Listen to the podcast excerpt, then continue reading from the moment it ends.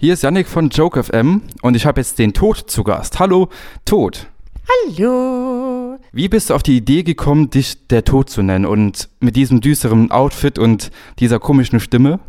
Naja, ich bin ja jetzt schon ein paar Milliarden Jahre am Start. Den Namen gab es eigentlich schon immer. Ist ein bisschen Corporate Identity. Und dazu gehört natürlich auch so ein bisschen Kutte, verhüllt sein. Da weiß man, was man hat. Wenn ich mit der Sense da bin, weiß jeder, das ist der Tod.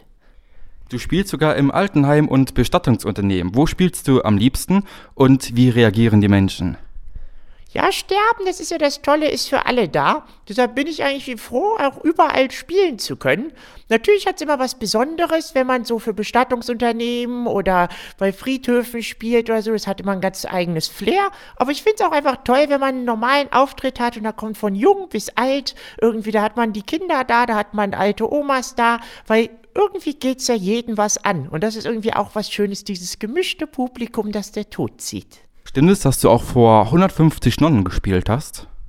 Ja, das stimmt. Sehr gut recherchiert. Da hatte ich auch mal einen Auftritt vor 150 Nonnen. Das sah sehr komisch aus, weil die sahen alle so aus wie ich. Da dachte ich, Mensch, Fanclub-Party. Und die waren auch echt lustig drauf. Bei dem Thema denkt man gar nicht. Das Publikum begrüßt du mit den Sätzen, der Volksmut sagt, die Besten sterben immer zu früh. Fühlt man sich da vernachlässigt? Äh, wie reagieren die Gäste mit dem schwarzen Humor? Ja, die kommen ja auch genau deswegen. Ja, die wissen schon, es überrascht jetzt keinen, wenn man zum Tod geht, dass der jetzt irgendwie über Sterben redet oder schwarzen Humor hat. Ich glaube, das wird sogar erwartet von mir. Was hat das mit der Handhaltung zu tun auf sich? Ist sowas, ist das eine abgewandte Form von Angela Merkel, die Raute? Ja, ich war ja schon vorher da als die, als die Merkel, glaubt man gar nicht, ne, so lange wie die schon am Start ist. Aber äh, ja, es hat was Beruhigendes. Ich habe ja nicht nur so eine starre Handhaltung wie die Merkel, sondern es bewegt sich ja, es pulsiert bei mir. Und es ist, glaube ich, ganz gut für die Leute, wenn sie was haben, wo sie drauf gucken können und ein bisschen hypnotisiert werden, wenn sie schon kein Gesicht zum Gucken haben. Ja, da kommen wir auch zum Thema. Dein Gesicht ist immer verhüllt. Gibt es Leute, die versuchen, dein Gesicht zu sehen? Ja, das ist natürlich immer das Spannende. Wer steckt da eigentlich drunter? Ist es überhaupt ein Mann oder eine Frau oder was auch immer da drunter steckt? Und ja, das ist natürlich, wollen, ist da Interesse und zu gucken. Aber ich sage immer, es kommt früh genug. Irgendwann werde ich mich enthüllen, aber dann ist es für die meisten zu spät zum Erzählen. Gibt es ein Leben nach dem Tod? Für mich oder generell? Für dich.